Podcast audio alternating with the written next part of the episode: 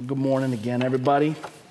So, uh, I mentioned this at the end of our gathering last week. I kind of set it up, but I'll go ahead and set it up uh, once, once more because I know not everybody was here last week. To 2020, remember that year? How many, how many of you remember 2020?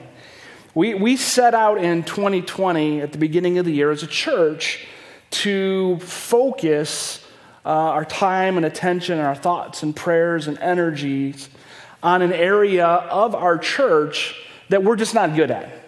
And, and we're not alone as a church. I think most churches, if they're being honest, would say that they do some things well and they, they do other things, you know, not so well. And the, and the not so well for a lot of churches has to do with sharing the gospel. Actually opening our mouths and talking with people who don't have a relationship with Jesus about Jesus and why Jesus really is the answer to every question in life. And so at the beginning of 2020, we did a series called Who's Your One? And it wasn't intended and isn't intended to be some branding that somehow makes individual people in our life, you know, targets on a board. Like, that's my one, I'm gonna go get them.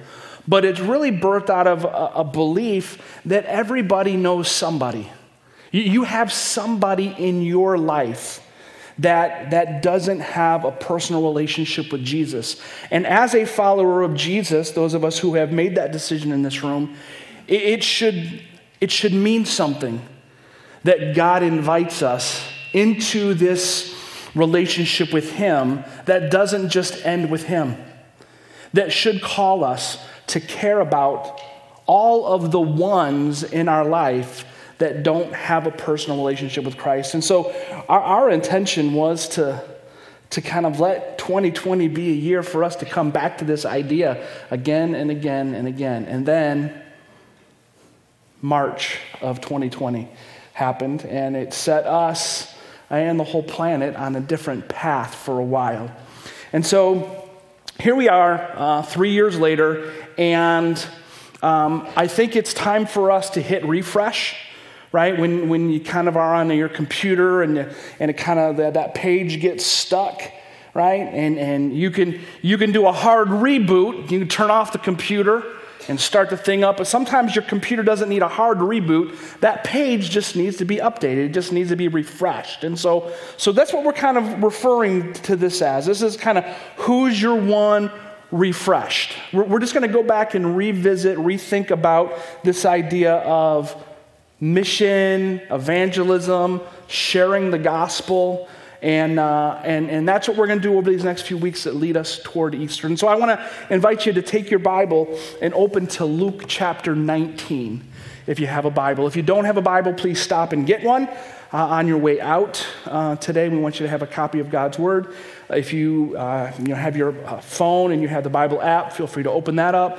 Uh, any of the verses that we'll use today, we'll put them up on the screen as well. One of the common um, leadership questions, um, motivational speaker questions that, that I hear people using uh, regularly in recent days is this simple question What is your why? What is your why? Eh, do you know why you live? Do you know why you exist? Do you, do you know what your why is? And coaches and leadership gurus and speakers will then often spend time unpacking what their why is and how they concluded what their why is and how you can go about understanding what your why is so that you can live a life that is completely filled with purpose, that you can be uh, fulfilled because you live knowing what your why is. Well, Luke chapter 19 Jesus shares his why. He communicates very clear, clearly what his purpose was and is. He knew his mission. He knew why he was sent to earth. He knew what his job was. And he, he stated it very clearly when he said this For the Son of Man came to seek and to save the lost. That's Luke 19, verse number 10, the last part of that verse. And so I want to just leave this verse up uh, for these words of Jesus up just for a minute. Um, these, th- these words were spoken by Jesus in the context of a story that many of us who have been following Jesus for a long time are very familiar with the story of Zacchaeus. we're going to look at that story in just a minute. But, but for now, can we just slow down and examine these words and just think about them? Jesus' is why his purpose statement, his life mission, however you want to articulate it, can be summed up with this statement For the Son of Man came to seek and to save the lost. The Son of Man came, right? That, let's start there. This is Christmas. This is, this is the incarnation. It's a reminder whenever we see those words, for the Son of Man came, that, that He is the one who took the initiative to come to us. God has always been and will always be the initiator. He was the initiator at the incarnation, and when it comes to evangelism and when it comes to sharing the gospel, He is always the initiator. But Jesus says that He came for a twofold purpose. The first one is to seek. To seek. Let's think about that word for a minute. If you were to, to, to look up the original languages, right? Uh, look up the, the, the, the, Greek text, you would see that this word seek is the word zeteo. And that has the idea with seeking what one formerly possessed. It was in my possession, then I lost it. And isn't that, in a sense, the story of creation? That God created this world perfect. We were His perfect creation. And because of the fall, what God created was lost. And, and that the, the salvation story, the, the, the incarnation of Christ, is Him coming to seek what is His, but now because of sin had been lost. We need, we need to think about that. Luke chapter 15, and we won't take the time to go there, but Luke 15 shares several parables that, again, many of us are familiar with about lost things. If you turn back to, to Luke 15, you would read about uh, the parable of the lost, the lost sheep, right? How the shepherd left the 99 to find the one lost sheep. And then you would read about the parable of the lost coin, about the woman who, who lost her coin, and then she, she swept her house until she found that coin. And then the lost son, the story of the prodigal son a son who was lost, and the father waited and waited and waited until the son came to his senses and came back home to the father. The story of a lost sheep, lost coin, lost son, all as a, as a reminder that that's, that's who Jesus is, that he is the one who seeks. People need to be sought. Reminded, and I, I tell this story all the time, that, that, that I had to seek Pam. Pam. Pam was not interested in me at the beginning. You know, she had no, no desire for me. Her desire was elsewhere with an Elvis impersonator. True story. You've heard me tell it before, I won't tell it again. But it took time. And it took me pursuing her over a course of about two years before she finally, finally came to her senses. Or, as she likes to say, finally, God did enough work in my life to get me ready for her. And she's probably more right than, than, than me. Uh, but there was something about me pursuing her that's a reminder of what God does for us. That, that many of us, and some of our, our journey, our stories would echo this, this, this thought. I, I wasn't looking for God in my life. I was just doing my own thing, and somebody came and started sharing the gospel with me. I wasn't looking for God, but, but things started to unravel to the point where I started to question where my life was headed. And, and somebody invited me to church. And I went to church and I heard things for the first time that I'd never heard before. I began thinking about things that I hadn't thought about before. I considering considering things that I had never considered before. And as you look back now, you didn't see it at the time, you couldn't, you couldn't necessarily articulate at the time, but as you look back, you can see that God was pursuing you. And oftentimes, if you think about it, He was using people to pursue you. For some of you, it may have been a friend. Others, might have been a coworker. For some, it might be a brother or sister. For others, it might be a parent or perhaps even a child. that, that God used to, to continue to come to you and talk to you. This is normal and it's natural and it's what's needed and necessary when it comes to sharing the gospel. A pursuer, somebody who says, I am going to seek because that's what my Savior did with me. It's that kind of pursuit that God wants us to have when we consider the conditions of people that we know, that we love, that we respect. And at Zion, we, we kind of think in, in three terms. Let me show you the slide as a reminder so you can see it one more time. When we, when we think about those who could perhaps be our ones, people that God might be asking us to, to love a little bit more intentionally, to, to be more committed to being in a relationship with, to, to taking a risk and, and, and, and putting Christ's name on the table, so to speak, when you're around them. They could be described in three different ways people who are far from God, people who are finding their way back to God, and people who are figuring out if they even believe in God. I mean, think about that. In, in those three different categories, hopefully you know somebody that fits all those categories, and probably you do. I mean, if you were to slow down and think about it, you, there's probably some, somebody that you know that, that, that, that they know, yeah, I'm far from God. And, and, and they're okay with that. Like, I have no interest, right?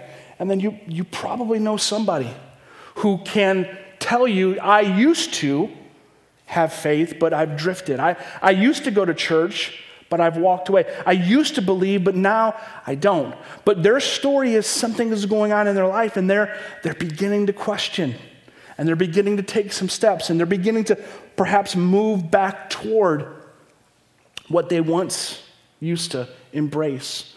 You, you might know people like that. And then you probably have people in your life that are just trying to figure out do I even believe in God?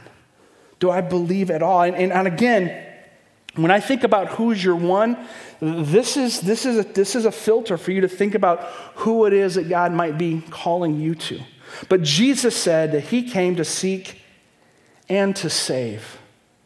That's the next word, that, the twofold right? That word, sa- the, the word save is the word sozo. Literally, it means to save from danger or affliction.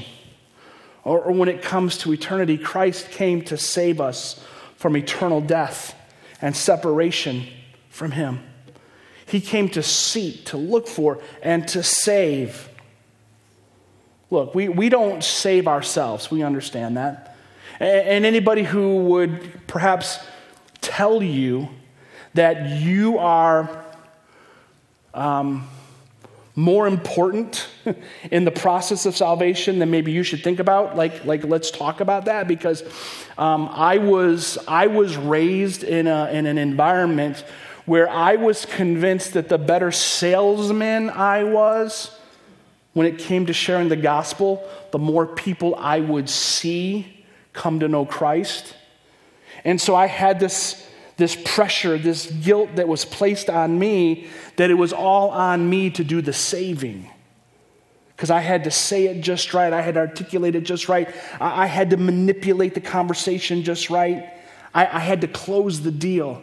And again, then that's not a, a knock on anybody who sells cars. But that was kind of the mentality, kind of that, that car salesman whose motivation is I got to close this deal. That was the motivation. And, and so I, I, grew up thinking that the saving was dependent upon me. Let, let's be clear the saving has nothing to do with us, has nothing to do with us. We're simply to be the witnesses, we're simply to share the good news. But why do people need to be saved to begin with? Well, Jesus said he came to seek and to save the lost. Well, people need to be saved because they're lost, literally. They are ruined, they are destroyed.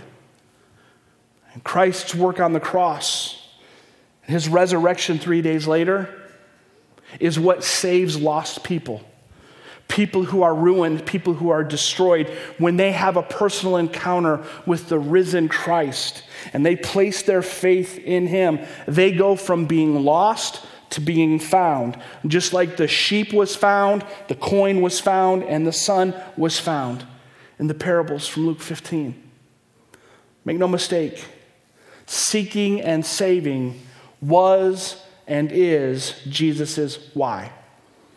Now, again, What does that have to do with us? Well, the moment that we chose to follow Jesus, we chose to follow Jesus. And, and, and, what that means is that which is important to Jesus becomes important to us. That which was a priority to Jesus becomes a priority for us. The why of Jesus becomes our why. It's what it means to be an apprentice of somebody. It means I'm looking at their life and whatever they, I see them doing, I'm going to do. It's what it means to be a disciple. I'm going to follow Jesus. And if Jesus said that he came to seek and to save the lost, well, that means if you're, if you're claiming to follow him, that also is your why.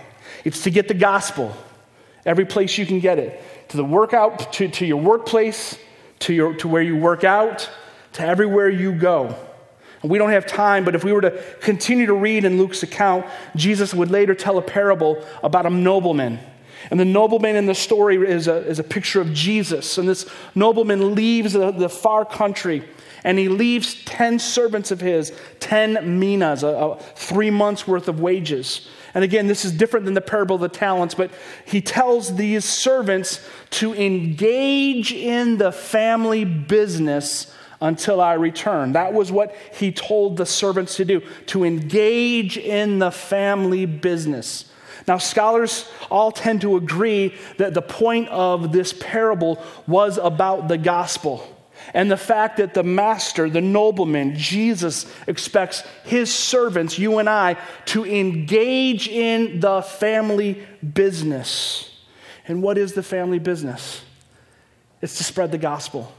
It's to get his word into the ears and into the hearts of other people by any means possible, any way possible. Again, those of you who are businessmen or businesswomen, anytime that you've sat down to go to a seminar or read a book on, on business, at some point you've encountered uh, this line of teaching. Simplest business principle uh, that, that there is, right? To be successful in business, you have to know what your business is and continually ask what? How's business? Know what your business is and then ask, how is business? In the same way, as followers of Jesus, as the church of Jesus, we should regularly come back to the same mentality, the same thought. Hey, what is our business? What's the business of followers of Jesus? And how are we doing with it? And I can't escape the reality that the business of the church is to get the message of the gospel to those who are not churched. When we think about it this way, in a, in a weird sense, we exist for those who are not yet here with us. That's what the church is for. That, that, that, a lot of the reason why we exist, and, and, we can talk theologically, we're here to glorify God and we're here to study the Word, and we're, like we can go down a whole bunch of paths, but don't forget, don't lose sight that a lot of what we do, we ought to do for those who are not yet in the room. And that's sharing the gospel, taking the message out. That's business. So, again, let's ask the question how is business? If you're not convinced that it is our job, that it's our why to carry the message to others, let's look at this passage up on the screen John chapter 20, verses 19 through 21. It says, On the evening of that first day of the week, when the disciples were together with the doors locked for fear of the Jews, Jesus came and stood among them. This is after the resurrection. And he says, Peace be with you. After he said this, he showed them his hands and side. The disciples were overjoyed when they saw the Lord. And Jesus said, Peace be with you. And then listen to the why that he gives to his disciples. As the Father has sent me, even so I am sending you.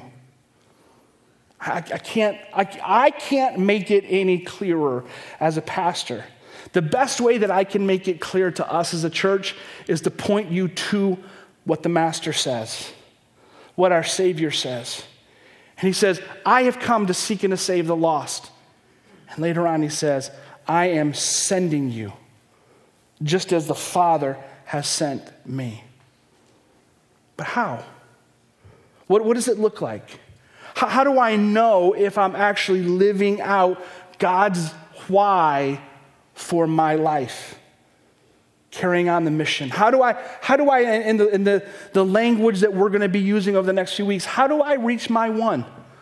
If I believe that God, God really has impressed on me somebody, or maybe it's a few somebodies, what do I do? What do I do? What are some, what are some steps that I can take? Well, I'm glad you're asking, and if you're not asking, I'm still going to answer. But we're going to do that by looking at the story of Zacchaeus. So, again, in your Bible, Luke chapter 19, let me start in verse number one. Here's what Luke has to say. He writes this He, Jesus, entered Jericho and was passing through. Now, again, if we're not careful, we can just skip through that, that simple verse and not think that there's anything important here, but I want you to know this is important. Why? Well, Jesus is on his way to Jerusalem for the Passover, but more importantly, he is ramping up toward his own crucifixion. He's, his days are numbered. He is about to be crucified.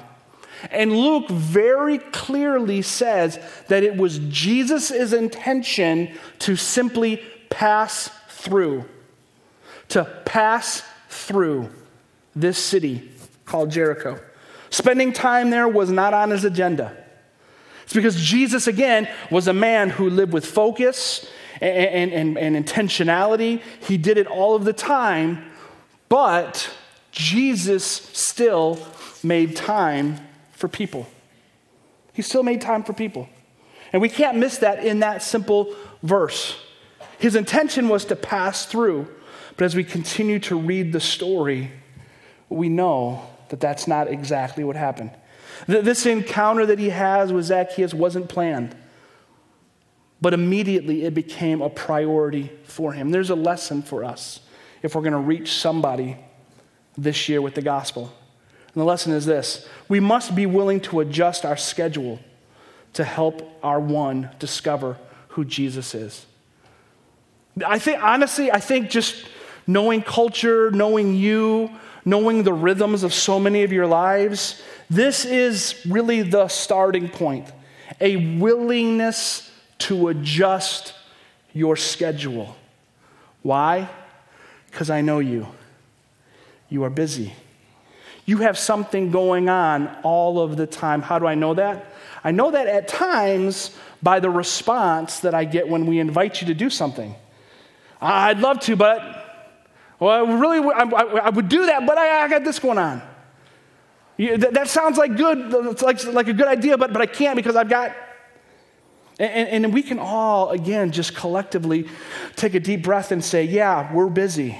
We are all very busy, but Busyness can never become an excuse when it comes to helping others discover who Jesus is and what he offers those who are willing to follow him. Amen. It can never be an excuse.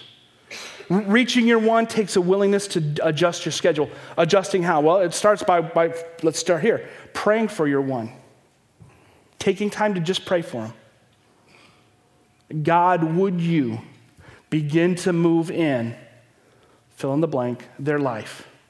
God, I can't save them. I can't change their heart. I can't change their mind, but I believe that you can. Uh, today, whatever they're doing, would you, would you show them somehow, some way, how much you love them, how much you care about them, and how much you want them to be in a relationship with you? That takes time. It takes time to just pray for somebody else. Are you? Are you adjusting your life enough to simply pray for people that you want to meet and have a relationship with Jesus? Beyond that, it's going to take some more adjusting of your time. You, you, you might have to be willing to be trained with how to share the gospel, and we're going to talk about that in a little bit. But you might need to go through a season where you're like, okay, if I'm going to talk to my friend, my neighbor, my loved one, my coworker about Jesus, I probably should get a better understanding of just how to do that. You might have to commit to spending a lot of time with them over a period of time. Just being present, being with them, being around them, loving them, blessing them, serving them, just consistently being in their life, building into them. And the question that we all have to kind of start with is Am I willing to do that? Am I willing to adjust my life so that someone that I care about has the opportunity to hear the, the gospel and be offered the opportunity to begin to follow Jesus, to be forgiven of sins? and to have an eternal life with Him someday in heaven. Let's continue to read the story. I want to read down through verse 6. It says, And behold, there was a man named Zacchaeus. He was a chief tax collector and was rich. And he was seeking to see who Jesus was, but on account of the crowd, he could not because he was small in stature. So he ran on ahead and climbed up into a sycamore tree to see him for he was about to pass that way. And when Jesus came to the place, he looked up and said to him, Zacchaeus, hurry and come down, for I must stay at your house today. So he hurried and came down and received him joyfully. Again, we're now introduced to Zacchaeus. Zacchaeus is a tax collector, and, and, and being a tax collector in Jesus' day, just like in our day, was not on anybody's favorite jobs list. He'd be like an IRS agent in our day. But there's something about how, uh, how tax collectors worked in the first century under Roman authority. Here's what would happen Romans would come in, they would take over a city, and they would want to tax the people in that city. But instead of sending one of their own citizens to be the tax collector, they would hire a local from that city, make them one of their tax collectors, tell them this is how much tax we expect you to collect from the people, and anything that you tax above that is yours. You get to keep it. And so, again, tax collectors were not very well liked. They, number one, worked for their enemies. They worked for the enemy, they worked for Rome, and they had Roman protection. Roman guards would protect them. And they took money to line their own pockets from their own people. No wonder tax collectors were hated. When, when you read in the, in the Gospels about uh, uh, tax collectors and sinners, right? That phrase is, appears several times in the Gospels. It was because tax collectors had their own category of sinner. There were sinners, and then there were tax collectors. These, these folks were not liked at all.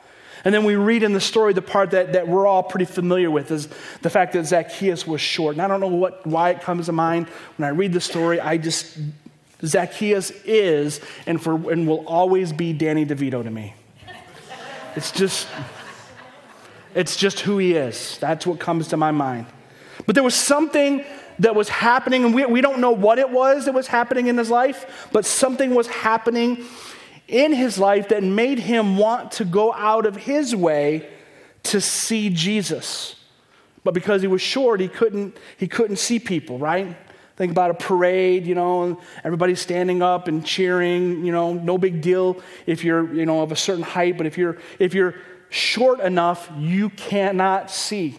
And so rather than trying to wiggle his way into the front, he decides just to climb up into a tree. And let me just say this.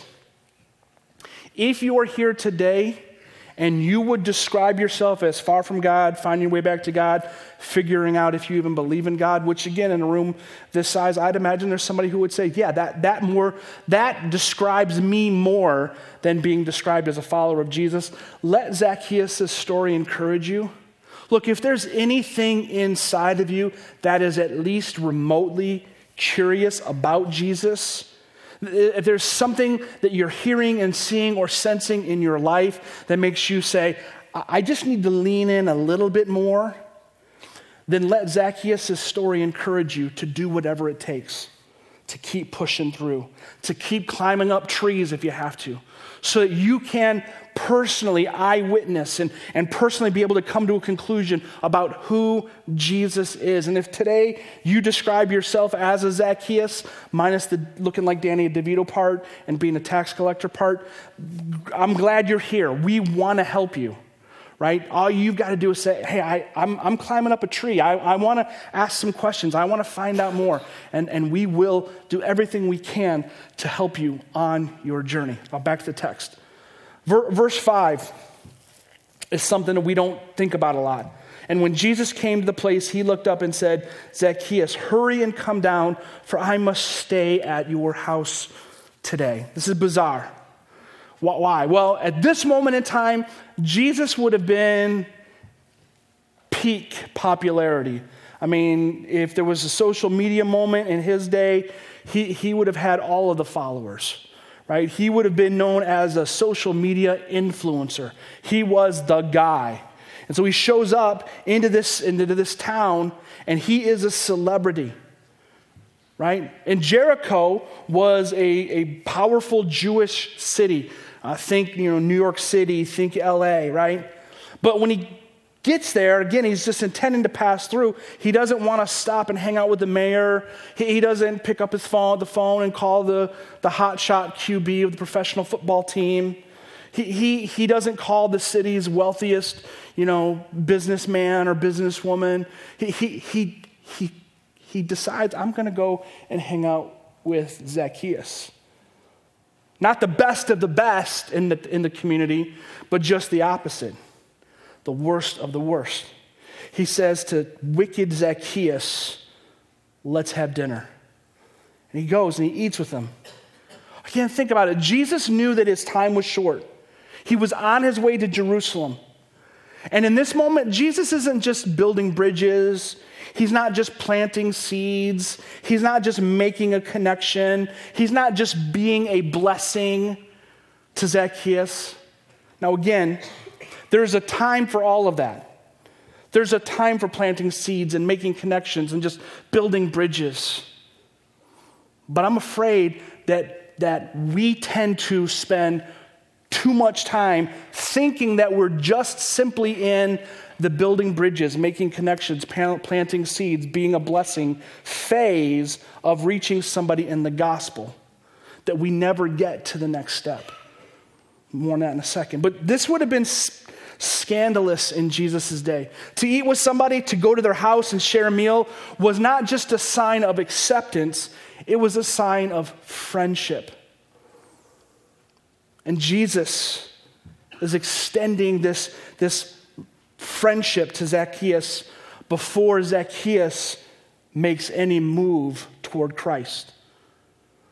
Before Zacchaeus makes any commitment to be or do anything different, Jesus simply says, I'm going to come to your house. Or, in other words, I want to be your friend. Before, before Zacchaeus believes in Jesus as Messiah. And I think that that's, I think that's incredible. I think that's incredible. That's what Jesus was doing in that moment. And again, when you, when, you, when you think about it, why did he do it? Well, two things I think he understood, and it's not on the screen, but if you want to write this down, you can.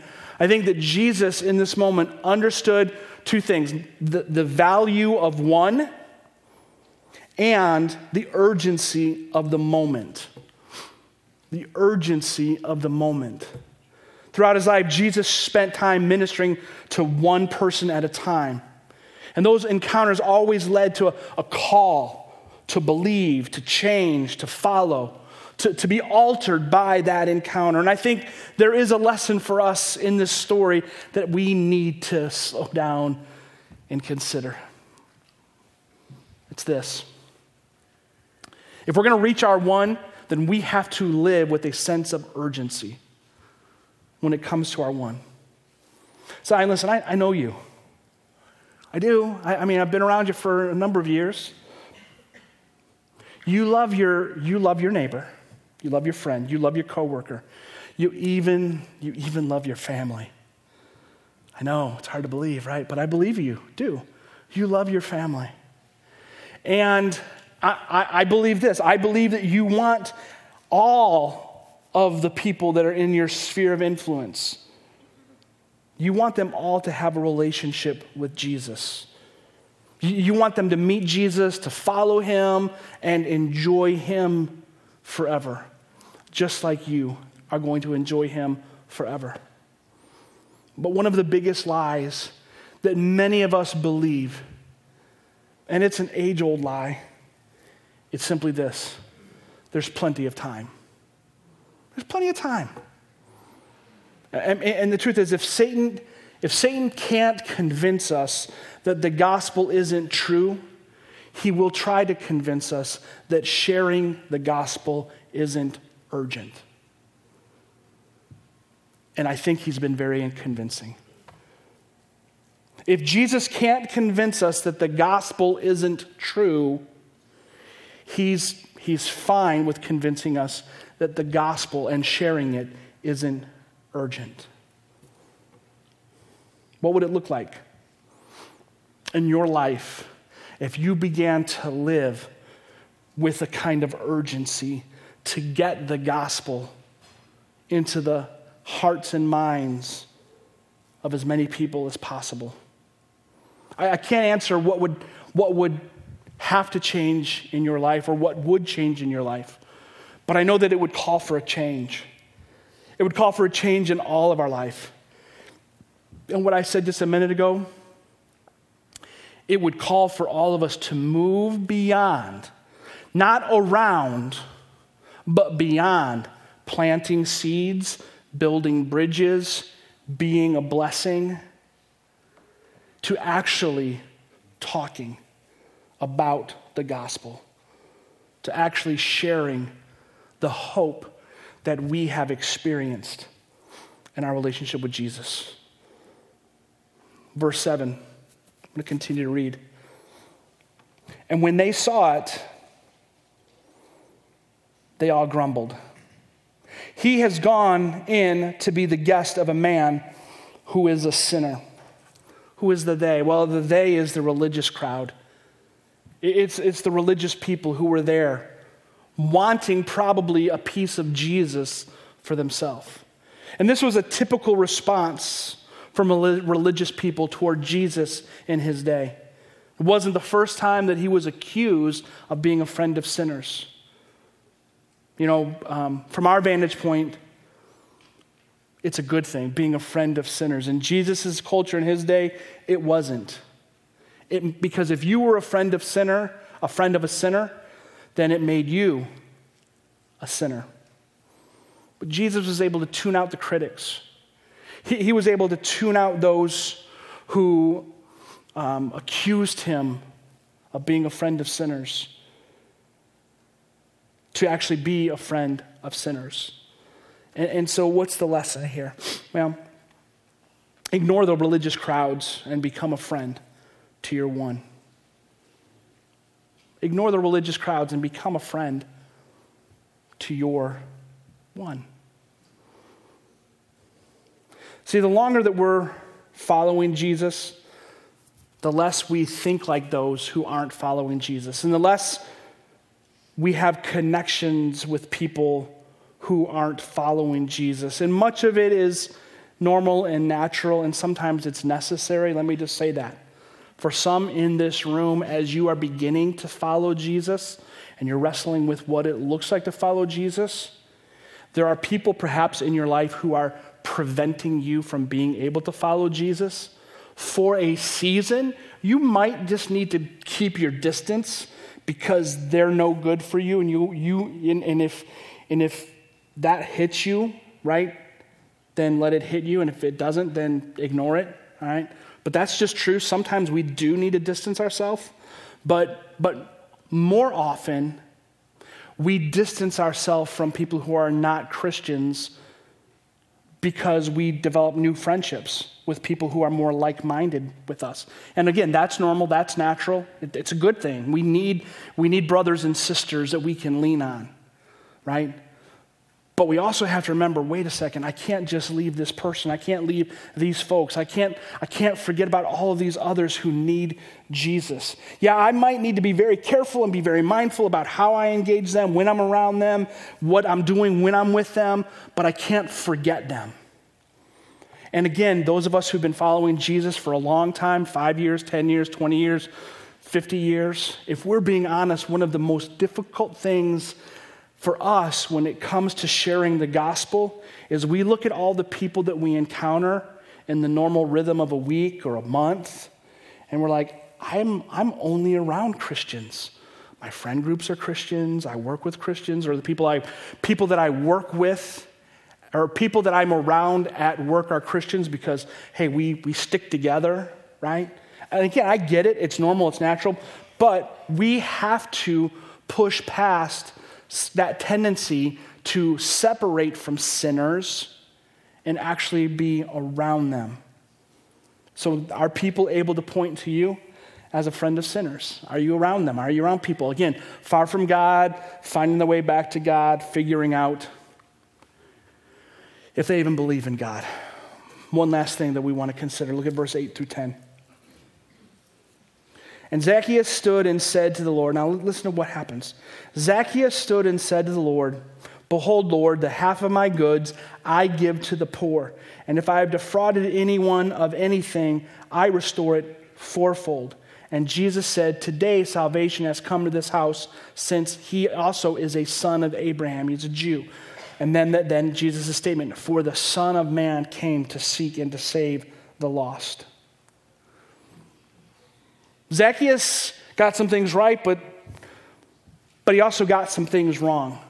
After having this encounter, and we don't know if there's a time frame, if, if Zacchaeus said this as soon as he came down, or if there was kind of like a fast forward in time and cut scene, and now, now they're in Zacchaeus' house and they're having dinner. And after some conversations with Jesus, Zacchaeus says this. But what does Zacchaeus say? He says, I will restore. And again, I, I don't want to read too much into this, but perhaps, perhaps Zacchaeus thought he had to do something first. Right? I'm, hey, if I'm going to be right with you, Jesus, here's what I'm going to do. Or perhaps this statement comes after Jesus explains to him who he is, and, and Zacchaeus has this moment of belief, and then all of a sudden he's like, Here's what I'm going to do first. Now that I do believe in you, Jesus, I'm going to go and restore and I'm going to give back to those that I've stolen times four. But Jesus, again, wants wanted Zacchaeus to be clear. First things first. He says, Salvation has come and salvation is found in me. You don't have to do anything, you simply have to believe. And then, Zacchaeus, you go and do the right thing. Belief first, works second. I say that all to say this. When it comes to your one, we have to make the gospel clear every chance we get. We have to make the gospel clear. And how can we make the gospel clear if we don't know the gospel? If we've never been trained in the gospel? We have a hard time. And maybe that's one of the reasons why if we're being honest, we keep saying, I'm in the planting and watering phase. I'm in the building and the bridge phase. I'm in the, I'm just trying to be a blessing phase. It might just be that you're stuck in the, I'm not really sure where to go next phase. I don't know what to say to them next phase. Right? And again, part of what we want to do is we want to help you. And we want to help you by providing you a resource that can train you in sharing the gospel. And I thought about during this season offering a class, doing something, you know, here at the church to, to teach you about sharing the gospel, um, and, and opted to put it on you. Instead of trying to drum up more energy and, and, and you know, finding the right time to do that, here's what we did. We took the training that we did several years ago on the three circles, you know, that big old uh, shiplaps you know, sign that we have out in the lobby.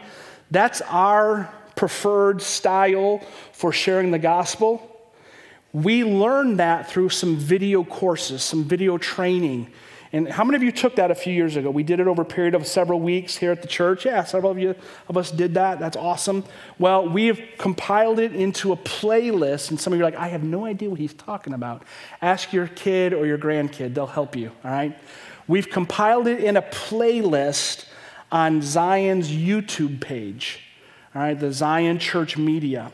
And so if you'll, if you'll, again, QR code, take a picture of that, it will take you to our YouTube page, which will put you on a page that looks like this. If we can show that next one, all right? Three circles training. And there are six videos. Each of them, if you look at them, they're only about 10 minutes, 12, the longest one is 12 minutes.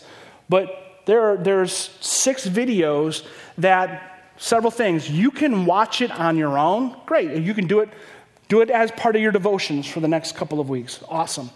Or, challenge given here, your D group can say, why don't we find some time to do this together as a D group? We'll watch it together and discuss it together and even practice it together. Cool, I'd love that. Maybe your life group would want to take some time and challenge each other to, to, to work through this. This is really kind of a, becomes an on demand training moment. Anytime that you want to learn how to share the gospel, you can go to our YouTube page and watch these videos or rewatch them and, and kind of get kind of that. Uh, the only way to explain it is a training on how to share the gospel, how to be more confident in walking people through the gospel story. And uh, so that might be something that you need to do to get to the next step with your one. Where you're like, okay, I want to help you cross the finish line to become a follower of Jesus. As the worship team comes, Zion, it's time for us to move forward. It's time for us to hit refresh, right? And in some of our lives, we might hit, we might, we might personally need to reboot. It's time for just a personal reboot in my life. Whatever, however, you want to kind of think about it, um, I want you to think about your one. And in three weeks from today, one, two, three weeks from today, it's Easter Sunday. And Easter, there's nothing magical about Easter Sunday except it's another opportunity for us to gather and celebrate the resurrection. And it tends to be a day that people are open to an invitation to church. So let's leverage that, let's use that. And, uh, and let's begin to pray about Easter. But don't just pray for Easter, pray for your one. On your seats, there should be something close to you. There's a card. I think we handed out a bunch of them last week as you were on your way out the door. Um, I would, the elder team would love the opportunity to pray with you for and with and about and over the people that you would like to see meet Jesus. Not just by Easter, but over the next year. If it takes five years. But, but if you've got somebody that you would like, I want them to meet Jesus more than anything in this world, can we pray with you? The answer is yes, we can. We just need to know who they are. So if you would take a minute and write down, you know, on the top, you know, who it is, and you keep the top, and on the bottom, or vice versa. I think, I think you keep the top, and then you write down your name so we can pray for you, and then pray for your friend. And if you just want to put their first name or their initials because you're more comfortable with that, great. Um, do that. And then while we're, you know, while we're singing and responding, um, bring a friend with you. Talk to your neighbor, talk to someone in your D group, and come and just kind of begin the Who's Your One journey by spending some time today praying for your one or your several ones. And I know some of you are burdened for more than one person. Go ahead and fill out more than one card or put more than one name on a card. And last thing, and then we're going to sing. If you're not a follower of Jesus, you're more of a Zacchaeus. And today you're like, it's time for me to start climbing a tree. I, I, need to start at least asking some questions. I need to figure out whether or not I really want to follow this man, Jesus, or not and I just need some questions. I need to ask some questions and get some things answered, then by all means, come and talk to me and we can set up a time for coffee. Uh, we, can, we can connect. I can connect you to resources or connect you to another person. We want to help you on your journey. So as God leads you, let's respond. Father, we love you. Thank you for this day. Thank you for your goodness. Thank you for your grace. And God, we have, again, by we, I'm, I'm making an, a little bit of an assumption, but most in this room have received the forgiveness of sins that you, Christ, offer because of what you did on the cross for us and because you rose again three days later. And, and for that, we're grateful. God, may we be a people who wants, who longs for others to know that same forgiveness that we know in the person of your Son, Jesus, in whose name we pray. Amen. Let's stand and let's sing together.